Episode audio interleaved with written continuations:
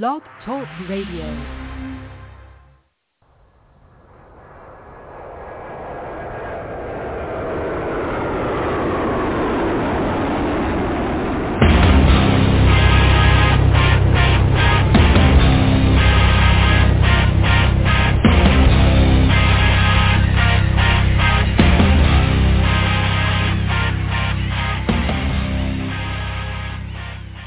Happy Friday, everybody. Welcome to the Michael Cutler Hour. I am your host, Michael Cutler. It is Friday night. It is February the 3rd, 2023.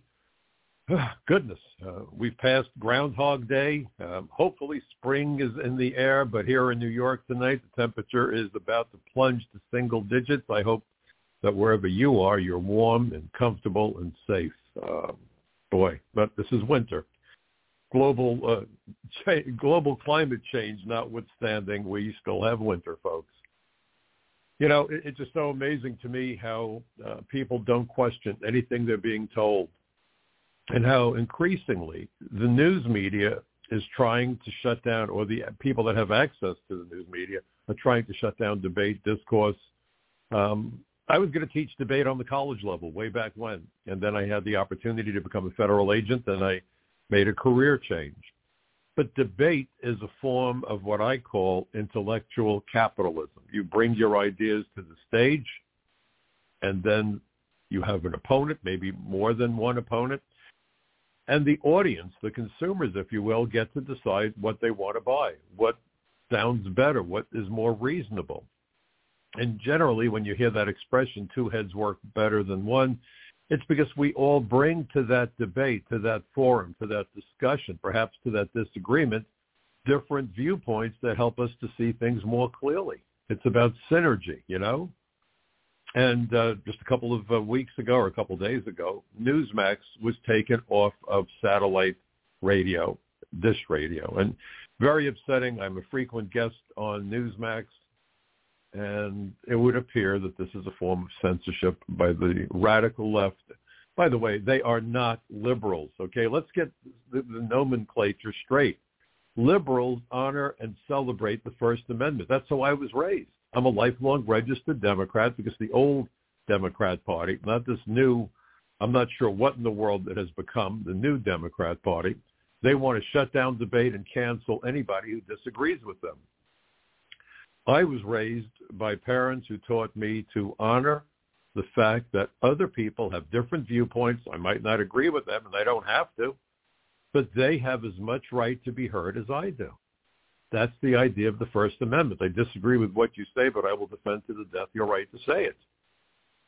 And increasingly, that notion of you have the right to voice your opinion is going the way of the dodo bird. That's our fault for being intimidated, for backing down. We need to be able to get our voices heard, period. I'm talking about a peaceful exchange of ideas. No violence here, no weaponry, other than the weaponry of our minds, our mouths, our ability to write and articulate, the ability to gather facts and evidence and make a clear, convincing case for our perspective. And if we disagree, that's fine. That's what being Americans are about. We should be celebrating when we disagree. And I don't care if it's about abortion or school prayer, or being woke. We have the right to be heard. We have the right to disagree, okay? And that's not what's happening in America today. We are taking an ugly turn, and everything seems to hinge, at least on the lunatic left, on identity politics. You know, it's not that somebody did wrong or said something they shouldn't have. If you criticize someone, and I'm thinking of Ilhan Omar, oh, my God, they want her off the committee because she's a black woman. No, because she's a rabidly anti-Semitic person who has a viewpoint that's dangerous. You know, again, you're entitled to your viewpoint, but there is a limit. You cannot cry fire in a crowded theater. And it's remarkable that when the Republicans were dumped off of committees, not necessarily for cause, the Democrats were just fine with that. We hear all this business about the insurrection and Trump challenged the election. How dare you? Al Gore did that when he ran against Bush. Hillary Clinton did that when she ran against Trump. I really won the election. She went around the country, wrote a book, went crazy. I really won. The election was stolen. Then that brought us to the Russian collusion case, and that brings us to the article that I just wrote for FrontPage Magazine about Charles McGonigal, the FBI SAC special agent in charge of the New York Field Office Counterintelligence Division. He was involved with Operation Crossfire Hurricane. And so this was, if you look at all the facts, just a screwed up investigation that was based on a fatally flawed Steele dossier. And as I wrote in my article, it appeared that the effort here was to delegitimize our government. And back when I went to Brooklyn College, I took a political science class, and one of my professors memorably said to us that when the citizens of a country believe that their government lacks credibility or lacks legitimacy, almost always revolution follows. How better to attack the legitimacy of the government than attack the legitimacy of an election that brought a president to power? We're living in a very perilous era. And it is absolutely astonishing. And the American people need to wake up and stand up and say, no, we're not going to allow you to take from us the First Amendment, which is at the foundation of all of our freedoms. Because when you can no longer speak your mind freely, you have no other freedoms. Everything else goes away. That's why the First Amendment, in point of fact, is the First Amendment. And, what's really astonishing to me is, and I've been saying this for the longest time, the U.S. border isn't just about Mexico. Okay, we've got a northern border with Canada. We've got 93,000 miles of coastline, or 95,000 miles of coastline surrounding the United States. We have international airports. And all the politicians, for the most part, and the media wants to talk about, now that they're finally talking about immigration, we're back to this notion that we have got to secure the Mexican border, and then we can talk about comprehensive immigration reform.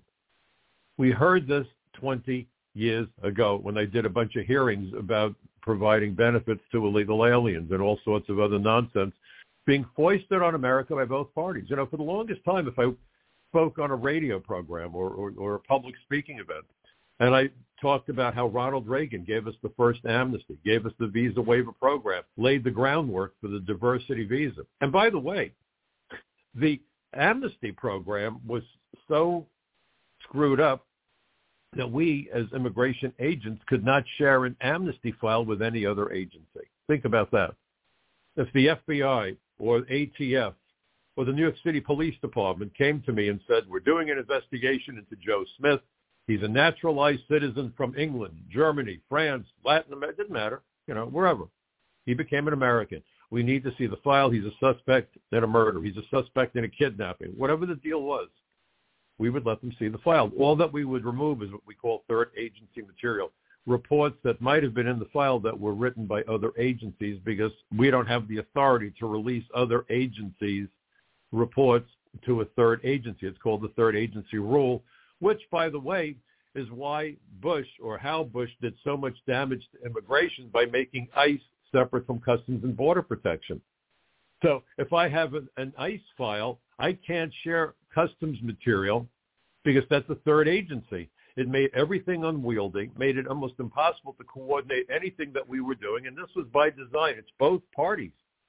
But my oh my, if I said that to anyone, they'd go nuts. And they said, the idea that I could show a naturalization file, the guy came here illegally, the young lady came here legally, did everything by the book, and that whole file is subject to review by other law enforcement agencies for legitimate law enforcement investigative purposes.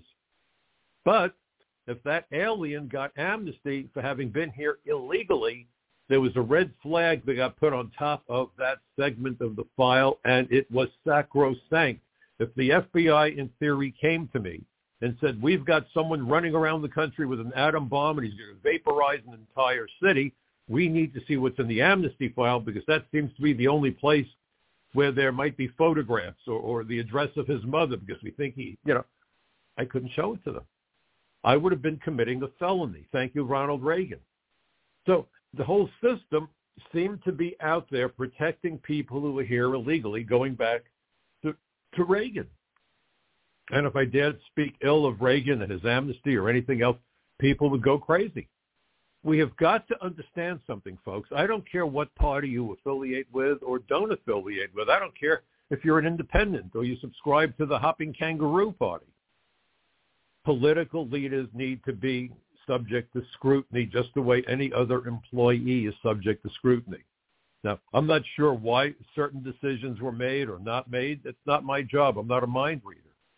But when mistakes are made, when actions are taken, when laws are passed, when money is not allocated to enforce laws or provide other assets and resources to get the job done, then we need to call the politicians out. That's our job as Americans.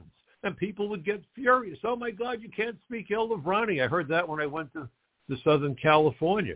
This is Reagan country. This is Ronnie's country. Well, eventually, I did a speaking event, and I insisted that either I get to explain everything as I saw it, or don't bother sending me a ticket. And I will tell you, I think what I had to say was an eye-opener back then. This was shortly after 9/11. There are vulnerabilities in the system, loopholes, call them what you will, that have been repeatedly exploited by criminals, fugitives, terrorists, gang members, the cartels. And I don't care who's behind those laws, the regulations, the decisions. Whoever does it, you break it, you buy it. This isn't about picking on your pet politician. There is no pet politician, folks. You have to look at things objectively and with clear eyes. And so you look at what happened after the amnesty of 86, and we actually had several of the people that participated in the 93 bombing of the Trade Center that killed six, injured over 1,000, and damn near brought the tower down sideways, that inflicted a $500 million on that iconic landmark in Lower Manhattan that subsequently was obliterated on 9/11. And so you have to understand that some of those terrorists made use of the loopholes created by the Immigration Reform and Control Act of 1986, that massive amnesty program. We need to learn from our mistakes. My dad used to say to me that there's no mistakes in life, only lessons, if we learn from what goes wrong and change what we do accordingly. But to not change, to continue to do the same dumb things again and again and again, not acceptable. As I believe Einstein had said, the definition of insanity is doing the same things the same way and expecting a different outcome. So the big push was on for comprehensive immigration reform roughly 20 years ago. We can't arrest them all, right? There's 11 million. We've been hearing 11 million for 20 years, unbelievably. So the best we can do is give them lawful status. Really? Why? Do we do that with any other area? We can't grab all the drunk drivers, so what are we supposed to do? We can't stop all the reckless drivers. They drive too fast, so we give them Ferraris and Lamborghinis, because at least those cars can be driven fast safely if you know what you're doing. Maybe we should be sending speeders to the racetrack for training so they can speed legally. When I discussed the idea of driver's licenses for illegal aliens in New York State many years ago, I said, the idea that they're going to drive anyway, they meaning the illegal aliens, makes no sense. People will violate all of the laws anyway, and if you want to meet them, go to the local jails. You'll get to meet them, and some of them were really creative to be able to get free room and board at the local Gray Bar Inn. But I said this notion that since they're going to drive anyway, and the only thing we could then do is to give them driver's licenses so they can drive safely, I suggested that perhaps we ought to be giving convicted felons carry permits for firearms since they're going to carry anyway. And if you give them a carry permit and give them instruction at the range and they're more accurate when they shoot, hell, they'd be less likely to hit an innocent bystander in the event of a crime, in the event of a shootout or a drive-by. Maybe, as an added bonus, you could even convince them to install trigger locks on their guns when they're not out using those guns to commit violent felonies. The Democrats, by the way, got up and walked out. It looked like a fire drill. The Republicans thought it was hilarious and agreed with me. But that's the whole point. we are inundated with fake arguments and fake terminology. We're being told now that the aliens coming across the southern border are migrants. No, they're aliens. Jimmy Carter started this nonsense, this Orwellian nonsense. The term alien is not an insult. It is a legal term that is defined by the Immigration and Nationality Act, of all things, that overarching body of law that pertains to immigration for the entire country, every aspect of it. And under that body of law, the term alien simply means any person not a citizen or national of the United States. Where's the insult? Where's the pejorative? There is none. The problem is it provides clarity. And when you're dealing with con artists, and unfortunately all too many politicians are, in point of fact, con artists, the last thing they want is clear language. So we started calling them undocumented workers and undocumented immigrants. And they loved using the word immigrant because America was built by immigrants, so if you oppose immigrants, you're anti-American. So I came up with a way of defining or differentiating illegal alien from an immigrant. And I said, well, the difference between an immigrant and an illegal alien is comparable to the difference between a house guest and a burglar. We all love company, but not when they come through our bedroom window at 3 o'clock in the morning, right? So the language has been deceptive and is forever changing. And now we're going to call these people migrants.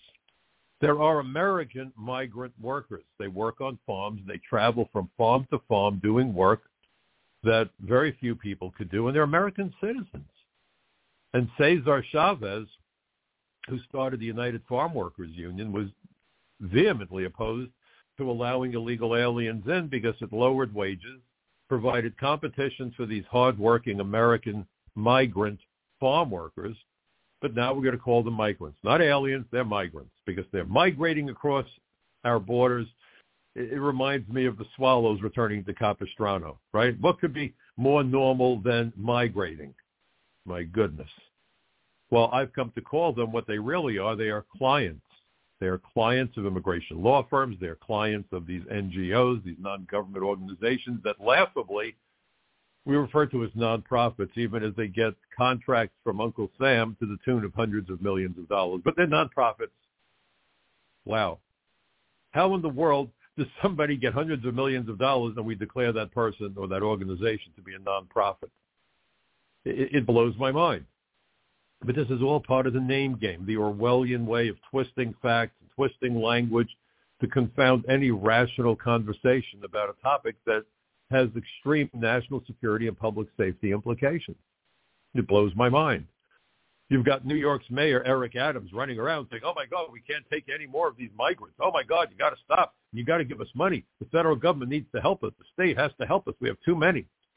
And I was astonished to listen to him standing there in front of the cameras and saying, it's time for the federal government to pass comprehensive immigration reform and fix the problem. Comprehensive immigration reform. Wow. So we're going to take tens of millions of illegal aliens who snuck into the country, right? We have no idea that they're here, who they are, where they're from, what their names are, what their potential affiliation with criminal or terrorist organizations might be, what warrants may be outstanding in other countries, if not this country, for violent crimes. But the solution is we're to give them all a pathway to U.S. citizenship without the ability to interview any of them. It'll be sight unseen, cat in a sack.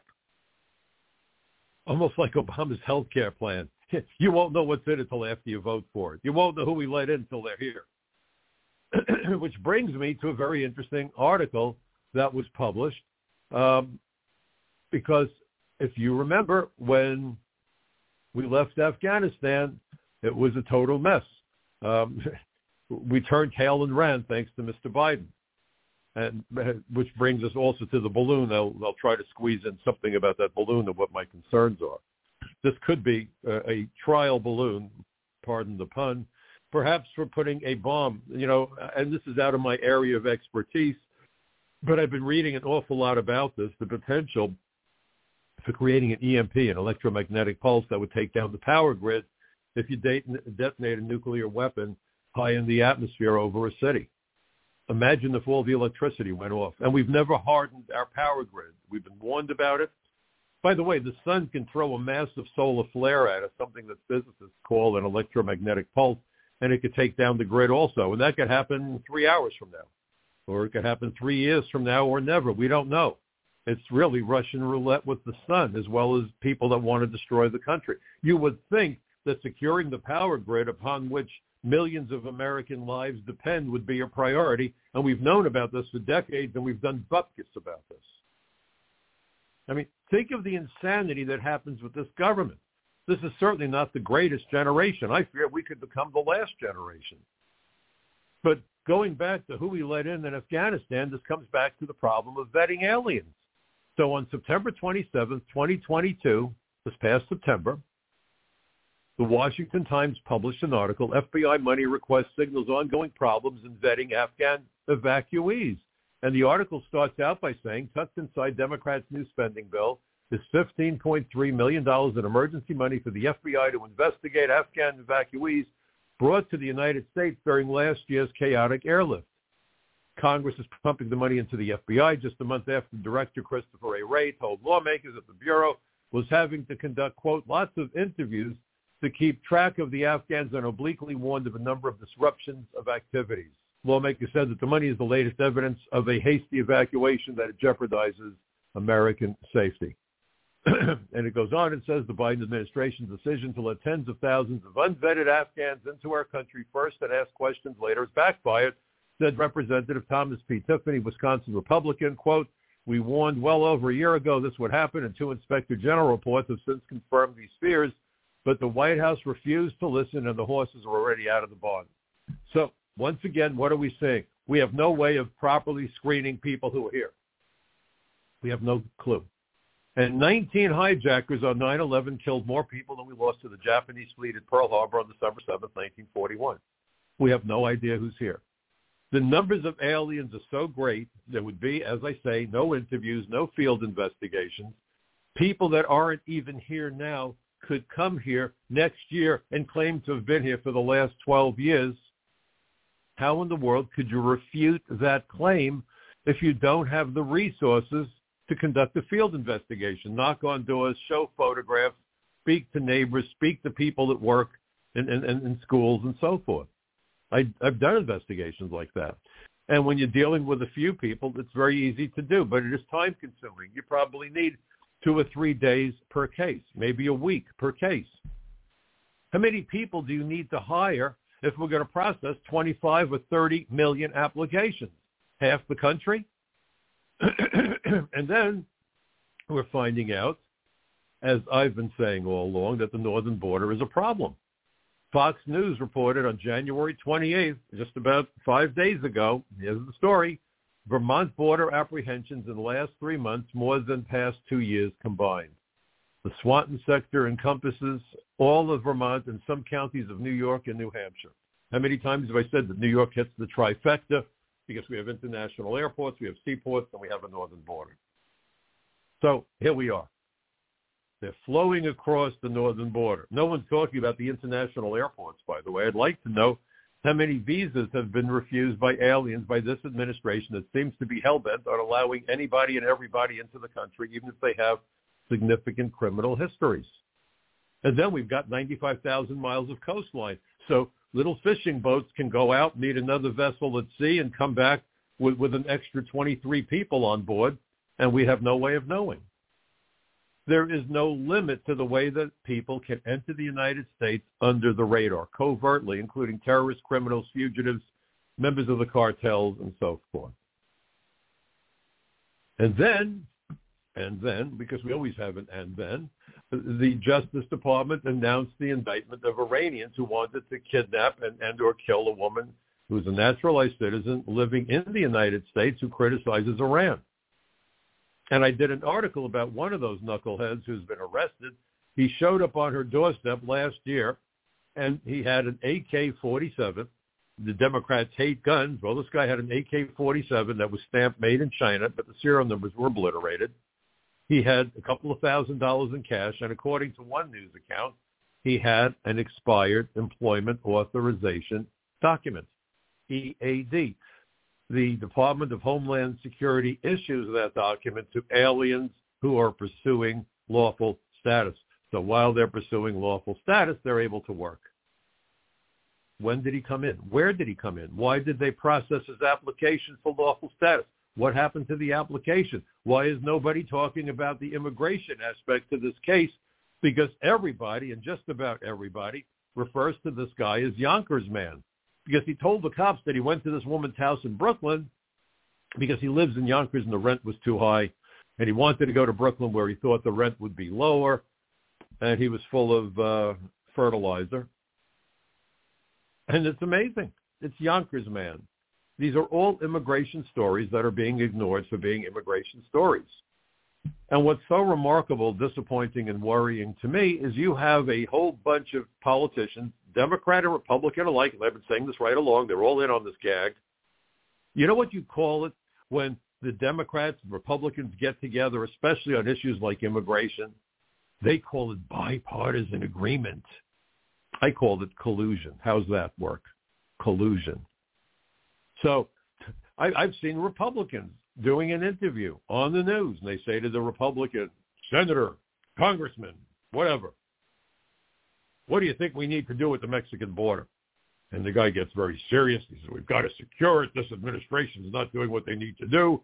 Maybe we need to impeach Mayorkas. By the way, that's fine. But Mayorkas is doing what he's doing at the behest of the president and the vice president. And how many people has he put in key positions throughout DHS, sprinkling them like pixie dust? Over at Citizenship and Immigration Services, the locksmith to America, where they give out green cards, citizenship, political asylum. How many of them are working at our ports of entry, admitting aliens who never should be admitted? How many of them are running investigations for Homeland Security or in charge of elements of the U.S. Border Patrol? Because Mayorkas is appointing lots and lots and lots of people, and I guarantee you that the people that he appoints are fellow travelers. They have the same twisted view of America and the immigration system. This is a hydra, a multi-headed snake that we're dealing with. Should we get rid of Mayorkas if hopefully there's a change in the winds come 2 years from now? Absolutely. Maybe they should look to prosecute him for the irreparable damage that he's done to America's national security in violation of the Constitution, specifically Article 4, Section 4, that states that the states of the United States are to be provided with a Republican form of government and guaranteed protection against invasion and domestic violence. Well, this certainly is an invasion. And look at the domestic violence that we're dealing with between the drugs and the cartels and the gangs and the potential for terrorism. My goodness gracious. All the jumping up and down about Trump. Oh, he's unconstitutional. Article 4, Section 4. Why is that almost never discussed anywhere? Maybe in Texas, maybe in Arizona, we're hearing them raise the appropriate issues. And by the way, one of the other things that Eric Adams said is we need to quickly give these aliens permission to work in the United States. Why? This is sanctuary city. No one cares, and the administration doesn't care. But why would you give employment authorization to aliens when you're going to displace Americans? It's remarkable. The Democrat Party used to be the party that supported American workers. That's why I became a Democrat. My dad was a construction worker, and I think the world of blue-collar Americans, because without blue-collar Americans, we'd be living in caves and in tree houses, or maybe not even tree houses, under trees perhaps. So the Democrat Party went from protecting the jobs and wages of American workers to knifing American workers in the back and creating a crime wave.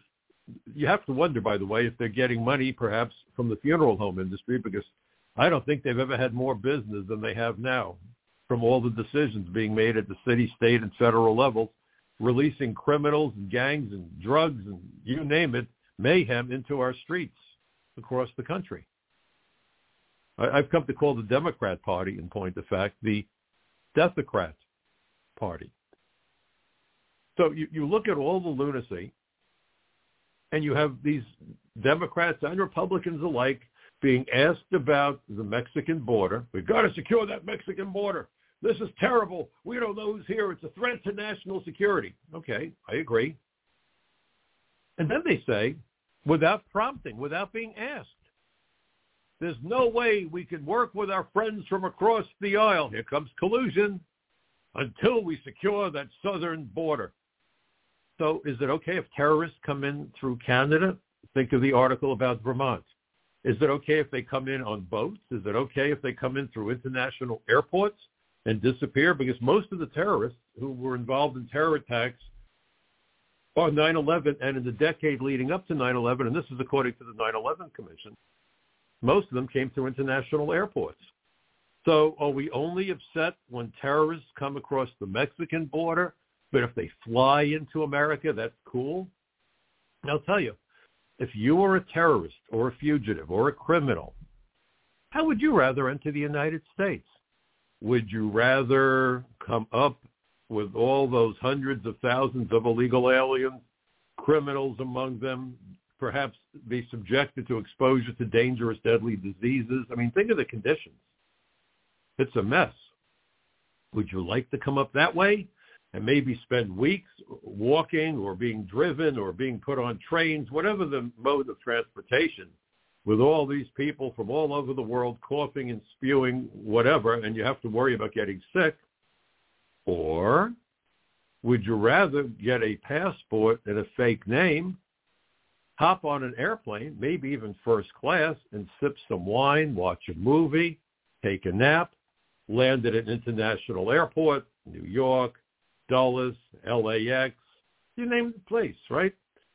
And then stroll across the concourse of the airport, hop into a waiting car, and vanish into the night. Now, you tell me how you would rather enter the United States if you had the wherewithal. If you were a terrorist or a fugitive or a drug dealer and you had the ability to do it, would you rather come up the southern border that way? Or would you rather hop on an airplane and a few hours later, here you are in New York, in California, in Chicago, in Miami, name your city?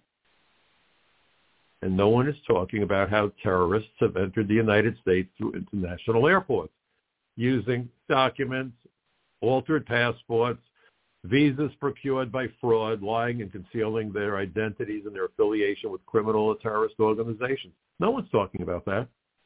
And what we are hearing is the immigration system is broken, and we need to use this broken immigration system to give tens of millions of illegal aliens a path to U.S. citizenship. And you're hearing this from Republicans as well as Democrats, often without prompting. Just stop and let that sink in. What is going on? What in the world is going on? There was an editorial in the publication The Hill that was sent to me last night, by the former counsel to the Democrat side of the Immigration Subcommittee in the House of Representatives. In fact, I worked with him when I testified a couple of times with Sheila Jackson Lee. There was a time when we had rational conversations about immigration shortly after 9/11, because everybody knew that we were at risk. Somebody once said very wisely that nothing helps the person focused than contemplating the hangman's noose at dawn. Well, we were very much concerned with the hangman's noose shortly after 9/11, and with time and money and pressure, God knows, extortion, the politicians went off the rails. And that's where we are now. So anyway, it was a very interesting editorial, and I noted it in my announcement about today's show, and I've given you a link. I suggest you go and read it. This is a very important article written by both Tom Homan and Mark Morgan. Mark Morgan ran Customs and Border Protection, and Tom Homan, of course, was the acting director of ICE. I know both men. I've done TV interviews with Mark Morgan through the magic of, Zoom, Skype, whatever. And Tom and I have met each other several times at a variety of venues around the country where we both showed up. And they're both good guys, and they both worked for Donald Trump, and they both tried to do what they were supposed to do. So they wrote this op-ed yesterday for The Hill. And the title is, "The GOP Needs to Pick a Side on Border Security." Let me read a little bit of this to you because it's amazing. They nailed it, except they don't talk about interior enforcement. Somehow nobody wants to talk about interior enforcement, the big dark secret, right? In 2022, Republican leadership made numerous promises about securing the border, ending the Biden border crisis. Let me do that again. Goodness.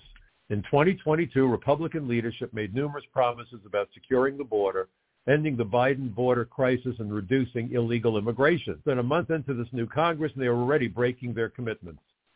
If securing the border is the football, the GOP is Lucy. During the campaign season, it's all about securing the border, quote, no questions asked, unquote.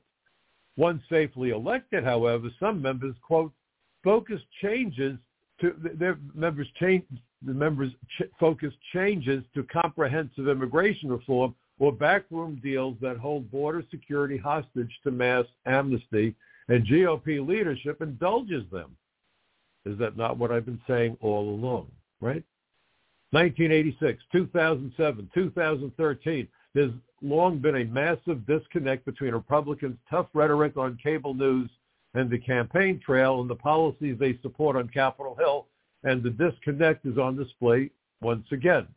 Representative Chip Roy, Republican from Texas, recently introduced H.R. 29, which would address the massive problem of asylum abuse. It would require illegal immigrants who apply for asylum to either remain in the custody of Customs and Border Protection, or CBP, while their claim is adjudicated, or return to a safe third country to await the outcome. Individuals can still apply for asylum, but H.R. 29 ends the current practice of releasing those who do so into the interior of the country while their claims are processed. The latter is the key. Around 90% of the claims filed by illegal immigrants detained at the border are ultimately found illegitimate, and even though 9 out of 10 will be ordered deported, very few will actually leave. Folks, that's because there is no interior enforcement and no agents. Connect the dots, okay? And it goes on and says illegal immigrants can't demand due process and the right to claim asylum, but not adhere to a court's final decision. Illegal immigrants know that if they claim asylum, they will be released into the United States and, under President Biden's policies, almost never deported. The article goes on. I urge you to read it. And point to fact, that was what the 9/11 Commission staff report on terrorist travel said. Once in the country, once they apply for asylum, once they apply for temporary work permits, DACA, it'll take so long for the applications to be adjudicated, and meanwhile, they're free to wander around the country, learn English, acquire resources, and plan the attack that they're going to carry out. That's how dangerous this is. So the article goes on and says, Representative Anthony Gonzalez, Republican from Texas, called the measure not Christian and anti-American, falsely claiming it would ban asylum claims. Representatives Don Bacon, Republican from Nebraska, and Maria Salazar, Republican from Florida, who supports amnesty for the tens of millions of illegal immigrants in the United States, also expressed public opposition.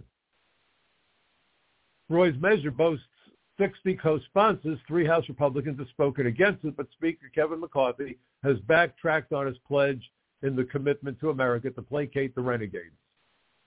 What are we doing? And now if you look at these stories, we had a case of a Chinese spy who got into the military under a program known as MAVNI. Now, this is kind of interesting. I wrote about this. Let me see if I can pull this up. I thought I had it here. Darn it. File. Open. Documents. Just bear with me. But, you know, the problem is I've been screaming about all of these issues about the lack of integrity to the immigration system, right? And meanwhile, all that we're hearing about is the southern border. So here is the press release that was just issued. This was January 25th, 2023. Chinese national sentenced to 8 years for acting within the United States as an unregistered agent of the People's Republic of China. It goes on and says the Chinese national was sentenced to date 8 years in prison for acting illegally within the United States as an agent of the People's Republic of China. A jury in the Northern District of Illinois last year convicted Ji Chuaqun, I guess, C-H-A-O, looks like Q-U-N, 31, on one count of conspiracy to act as an agent of a foreign government, specifically the People's Republic of China, without first notifying the Attorney General. One count of acting as an agent of the People's Republic of China without first notifying the Attorney General, and one count of making a material false statement to the U.S. Army. By the way, how did he enter the United States? Wasn't born in the United States, but we ignore the immigration angle all the time. And so it goes on and says that evidence presented at trial revealed that Jai worked at the direction of high-level intelligence officers as the Jiangsu Province Ministry of State Security, a provincial department of the Ministry of State Security for the People's Republic of China. Gee, a Chinese citizen residing in Chicago, my point, how did he get in? Where did he get the visa? Did he run the border? Who knows? Was tasked by Zhu Yanjun, I guess, the deputy division director within the Ministry of State Security, providing an intelligence officer with biographical information on certain individuals for possible recruitment by the JSSD. The individuals included Chinese nationals who are working as engineers and scientists in the United States, some of whom worked for U.S. defense contractors. This tasking was part of an effort by the Jiangsu Provincial Department to obtain access to advanced aerospace and satellite technologies being developed by companies within the United States. Zhu was sentenced last year to 20 years in federal prison for being convicted in the Southern District of Ohio of conspiring and attempting to commit economic espionage and theft of trade secrets. Now, here's this interesting paragraph. In 2016, Jay enlisted in the U.S. Army Reserves under the Military Accessions Vital to National Interests Program, also known as MAVNI.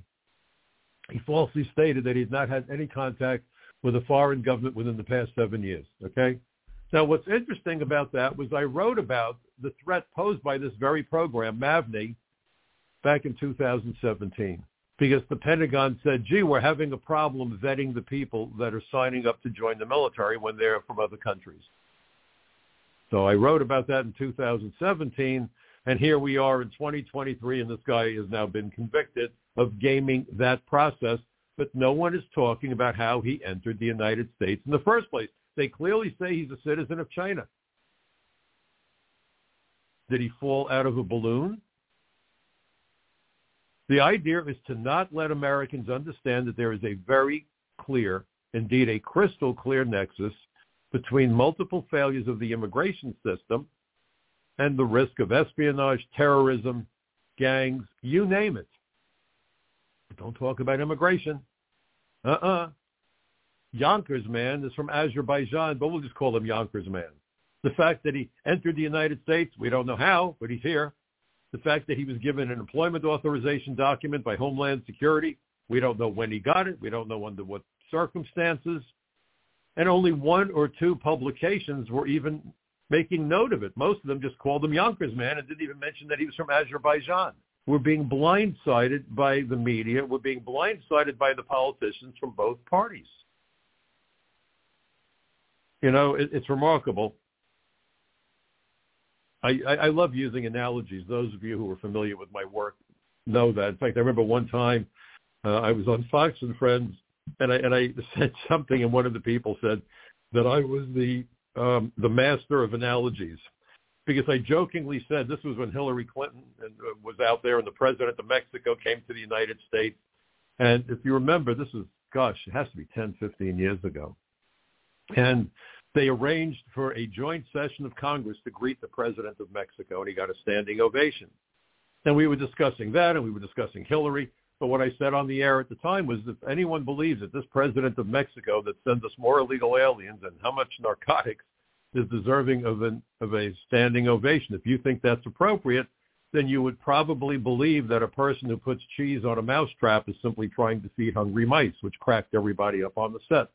Because I do believe that analogies and a little bit of humor can somehow get people to remember things and stay focused.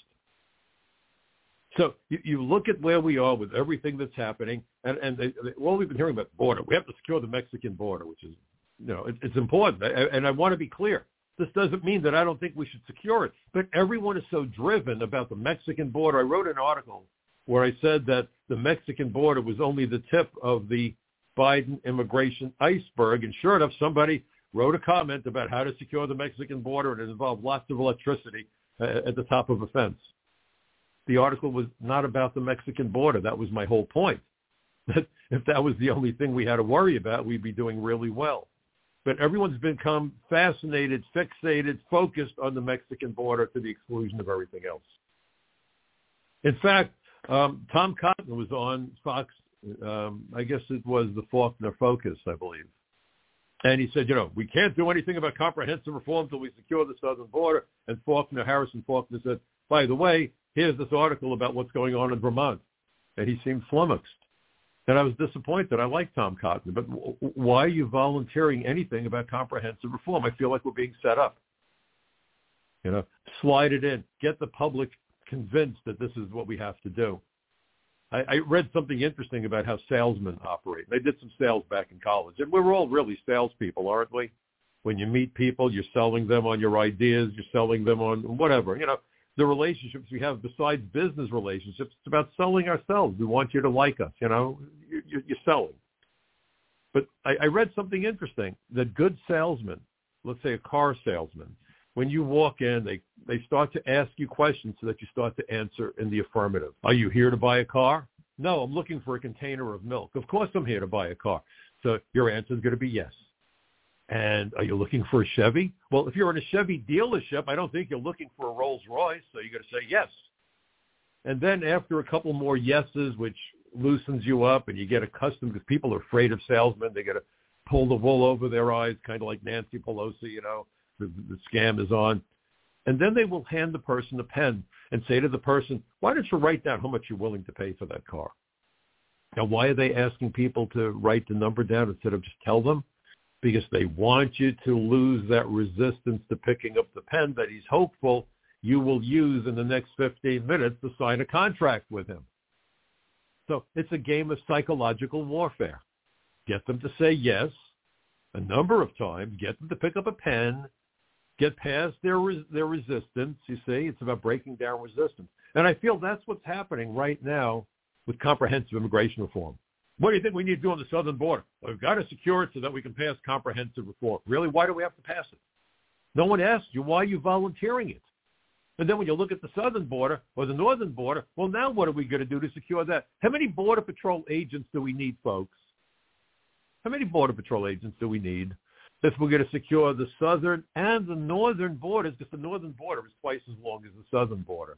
How many agents are we talking about, considering that you have to staff 5 days a week, 24/7? So you have three shifts, 5 days a week, and you have to have weekend coverage and so on and so forth. What do you need? 500,000 agents? And then what? And no one is talking about what happens once people get past the border. That's interior enforcement. They disappear. They don't show up for hearings. That's interior enforcement. They commit immigration fraud. That's the mission of ICE, not the Border Patrol. And yet all we're hearing from the Republicans, we don't need 87,000 IRS agents. We need 87,000 Border Patrol agents. Really? I'd like to see 87,000 ICE agents, frankly. Because any alien who is determined to enter the United States will ultimately succeed. During one of my early hearings before Congress, I said that the immigration system was kind of like a balloon. It's a closed system. A balloon is an interesting device because when you squeeze one end, it bulges someplace else. If you secure the Mexican border, aliens will come in on boats. They'll come in with airplanes. They'll come in across the Canadian border. I don't know if you folks know this, but how many of you remember Miami Vice? That really terrific TV series that focused on Miami and the drug trade. That was all about Colombian drugs being smuggled into the United States through the southeast of the United States on speedboats, go-fast boats. And then under Reagan and under Vice President George Herbert Walker Bush, they created the drug task force, the South Florida task force, to interdict the boats. We used Coast Guard and we used the Navy, and we were stopping the boats and seizing the drugs. And our prosecutors were working with Colombian prosecutors to lock up cartel members. And guess what happened? In short order, the cartels said, wow, this isn't working. They're seizing our drugs. They're seizing our boats, and they're coming for us in our own backyard. Let's go through Mexico. So they shifted. And that was when Mexico became the focus for the drug trade out of Latin America, but not just Mexico. They're still mailing it in. They're still sending it by all sorts of means and so forth, boats and you name it. But Florida cooled down. And, in fact, I can tell you that when we were doing surveillance up at DEA, overnight, Roosevelt Avenue, which had been heavily Colombian, almost as though someone had turned the knob, became Mexican. Flip. We went from Colombian to Mexican in short order. Why? Because now the drugs were flowing up through Mexico, and Mexicans were now moving the drugs into the United States, and that provided insulation to the cartels in Colombia. So the point that I'm making is that you apply pressure here, it bulges there. If you're going to get in your car and drive over to grandma's house or go to work or wherever you're going, I know with GPSs we tend not to do it as much, but what do we always used to do? Turn on the news radio stations. Why? Because they provide you with two vital services, the weather report and the traffic report. And why is the traffic report important? Because if you found out, like in Brooklyn, if I want to go to Manhattan, there's a whole bunch of ways you can go. Those who are familiar with New York City will appreciate this. If you're not, bear with me. But you can go through the Brooklyn Battery Tunnel. They call it UL Carry, but for me it'll always be the Battery Tunnel. You have the Brooklyn Bridge, the Manhattan Bridge, the Williamsburg Bridge, the Midtown Tunnel, the 59th Street Bridge, and then you have the Triborough Bridge. All these different ways of getting into Manhattan. So if I hear, for example, there's a crash on the Brooklyn Bridge, well, maybe I'll take the Brooklyn Battery Tunnel. Maybe I'll take the Manhattan Bridge, you see. You find an alternate route so you can get around the impediments. Do you not think the smugglers will and have done the same exact thing? So we have got to do everything to go after all of these threats, but the easiest way is interior enforcement, so that once you come to the United States, there's nothing for you here. I explained that, again, using an analogy, when I said on Lou Dobbs tonight, I think it was my second appearance when I was on Lou's show, he was over at CNN.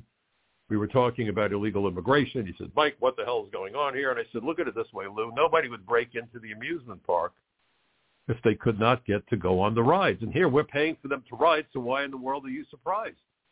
And he broke up so heartily that they had a break for an unscheduled commercial. It was quite funny, actually. But doesn't that analogy work? Nobody breaks into the amusement park if they can't go on the rides. Very simple concept.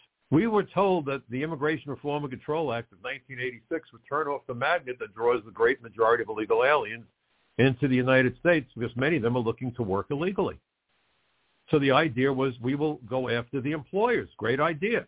But they never hired agents to do it. So all they did was quadruple the workload and didn't provide any more agents to get the job done. That's always the game. We need a new law. No, you actually need agents to enforce the laws that are on the books for the most part.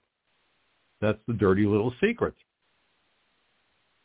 So we've been told the immigration system is broken, and all we hear about is the Mexican border. And to go back to the analogy, I said that securing the Mexican border is kind of like a wing on an airplane. Without the wing, an airplane doesn't fly, but the wing by itself goes nowhere. Simply securing the Mexican border won't get the job done. But it's one element of what needs to be a coordinated, unified system to secure our borders, enforce the immigration laws, and go after people who commit fraud. You know, when people used to argue against the construction of the border wall, they would say, well, if you build a 20-foot wall, they'll come with a 25-foot ladder. Yeah, they will, but they can also come with a green card. Because a green card gets you through the port of entry with a smile and a wave. A green card, immigration fraud, people lying on the applications. And Mayorkas made it clear when he ran Citizenship and Immigration Services for Obama that he wanted every application approved, even when they shouldn't have been approved. Even when he was warned that people making applications to treaty investor visas, the EB-5s, may have links to Iranian terrorists. And they also allege in an ABC report that he was doing favors to Terry McAuliffe, providing visas for people that were helpful to his cause. So this whole system has been corrupted. So just securing the Mexican border isn't going to get the job done. It's only one element of a multifaceted system. I call this border security in the immigration colander. If you plug one hole in the colander, you don't have a bucket. You still have a colander. It just doesn't drain quite as fast. It's nuts. And you have these Republicans saying we need to give lawful status to people even though we don't know who they are, even though we won't have the capacity to interview them, even though we won't have the capacity to do any kind of field investigations to make certain they're not lying about when they got here or who they are or who they're affiliated with. But they're all for border security. Really. They want to give you a wing and tell you lots of luck on your next trip, but that wing isn't going to go anywhere because they purposely ignore all the other elements of what should be a coherent system, you know, the rest of the airplane. Here's your wing. Have a nice day. Don't forget to send a postcard. Where am I going? I just have a wing. Well, it's too bad. That's the best we can do for you. The wing isn't going to get you there. This is a failure by design because they have been bought and paid for by the U.S. Chamber of Commerce, by the American Immigration Lawyers Association, and by all these NGOs, non-government organizations that are laughably referred to as nonprofits. Nonprofit, sure thing. Wow. And it's time that we get the point across to these politicians that we're not the idiots that they hoped that we were. You know, I will never forget 9/11. I lived through it. And I will never forget the politicians who stood there banging on the podium. You know, why didn't they connect the dots? And you have Nadler, the former chairman of the House Judiciary Committee, saying that anybody who wants to secure the border and is opposed to this wide open border is a xenophobe and a MAGA Republican. Really. Nadler represents New York, part of New York. Nadler had that seat back on 9/11. Some of Nadler's constituents who were idiotic enough to vote for that clown are dead. They died because of 9/11, or their family members died because of 9/11. And someone needs to ask each and every politician two questions. Number one, how are your plans in the best interest of the average American? Don't tell me what the quote, immigrants want, the migrants want, or the employers want, or the Chamber of Commerce want, or the immigration lawyers want. But you also have to ask them, have you read the 9/11 Commission report? That was the one question that I wish that Trump had asked Biden. Instead of asking Biden, can you spell law enforcement, Joe, which was ridiculous, he should have said, Joe, have you read the 9/11 Commission report? Because all of those terrorist attacks, and not just on 9/11, were only possible, because of multiple failures of an immigration system that Biden wants to use to overwhelm America. And that's why I wrote an article for FrontPage Magazine that I said that for the Democrats to succeed, Americans must fail. They want to drive Americans into poverty, so they have to go to the government for handouts. And once they give you the money, there are strings attached. I remember as a kid, when I got an allowance, my mother could say to me, Mike, I don't want you buying comic books. What was I going to do? My mother gave me the money. She controlled what I could do with it. Once I got my first job and my second job, if I wanted to buy a comic book or whatever, it was my money. You control people by making them indebted to you, which is what the government is doing, or as my father had said, what the Democrats are doing, or as my dad said, if you want to turn a capitalist into a communist, take away his money. Look at what has happened to the purchasing power of the average American. It's in the tank. Now, maybe we've got a good jobs report. God only knows who they're not counting because they've given up looking for work. That's something that nobody wants to talk about. But there's so many ways of playing the numbers, you know. Figures don't lie, but liars can figure. But at the end of the day, the average American has much less purchasing power. My dad was able to buy the house that I'm living in way back when I was a kid for roughly 3 years of his gross paycheck. Today, it would take a construction worker, because my dad was a plumber, he was a construction worker. It would take the average construction worker 12 years of the gross pay or 10 years of their gross pay to buy the very same house. That's a big, big difference. The middle class is under attack. Our freedoms are under attack. And all that stands between us and them are we the people. If you find my program interesting and helpful, please share the link with your friends, neighbors, everybody. Be part of my Bucket Brigade of Truth. Please check out my article at FrontPage Magazine, frontpagemag.com, and share that also. Knowledge is power, and I always like to make the point that democracy is not a spectator sport. If we're going to turn things around, it will be done by us, not them, I can assure you. Have a great weekend, everybody. Stay warm. And I'll see you next week right here on the Michael Cutler Hour. Good night, everybody. Be well.